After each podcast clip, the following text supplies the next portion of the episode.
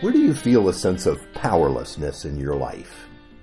Where do you feel you have little to no control over? Yesterday, we looked at the idea of learned helplessness and how we can lose hope in our lives. As human beings, we seek control over our lives, over our circumstances, and over our futures. But the problem is that our control is always incomplete. It's always limited. And as we come to accept this and come to terms with this, we come to live as powerless and hopeless. Maybe you've heard the story of Harry Houdini, the famed escape artist. He issued a challenge wherever he went, and he said that he could be locked in any jail cell anywhere in the country, and he claimed he could set himself free in short order.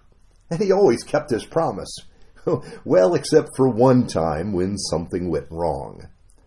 Houdini entered that jail in his street clothes, and the heavy metal doors clanged shut behind him. He took from his belt a concealed piece of metal, strong and flexible, and he set to work immediately.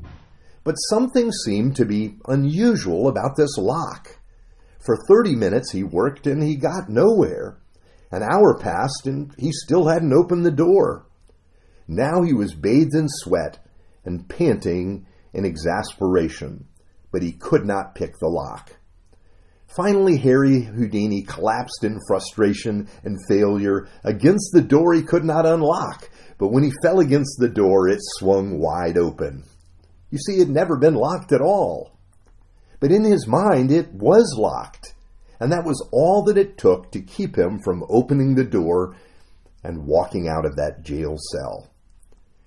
Now let's pick up the story of Zechariah where we left off yesterday. This is Luke chapter 1, verse 18 to 22. Zechariah asked the angel, How can I be sure of this? I am an old man, and my wife is well along in years.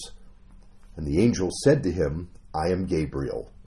I stand in the presence of God, and I've been sent to speak to you and tell you this good news. And now you will be silent, not able to speak until the day this happens, because you did not believe my words, which will come true at their appointed time.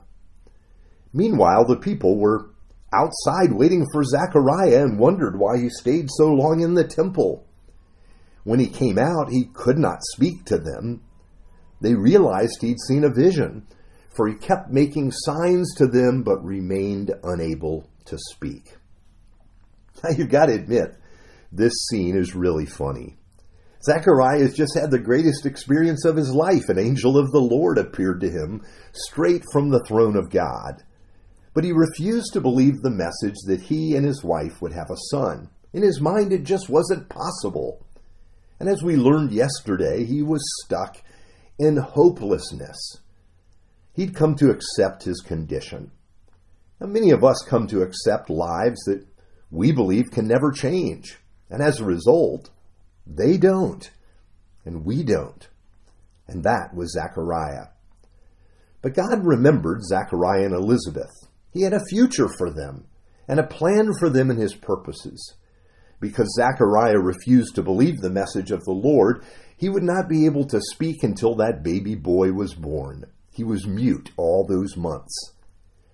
Now, as the time passed and Zechariah did not come out, the people became worried about him.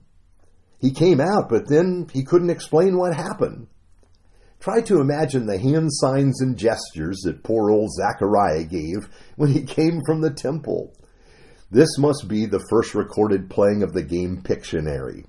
How could he tell them he'd seen an angel and then his wife would have a baby?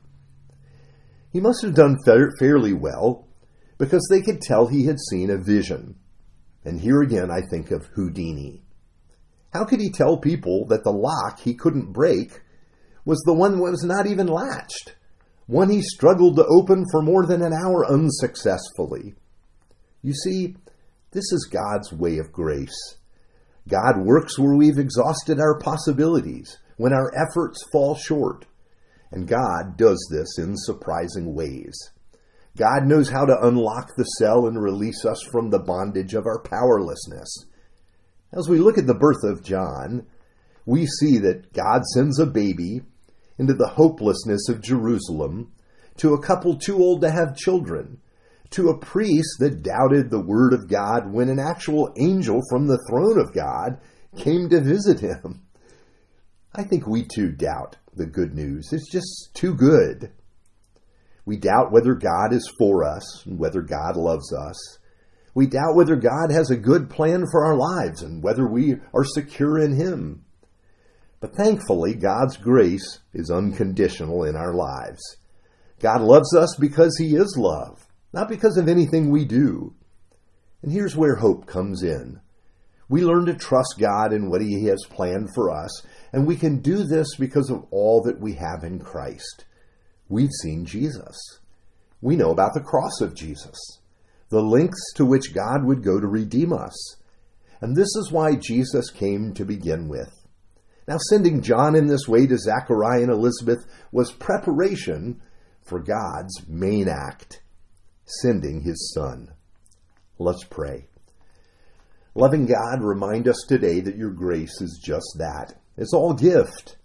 Lord, you know that we do not wait very well. We find it difficult to trust what we can't see, what has not yet appeared. But help us to trust in you because all because of all that you've done for us in Jesus. And in his name we pray. Amen.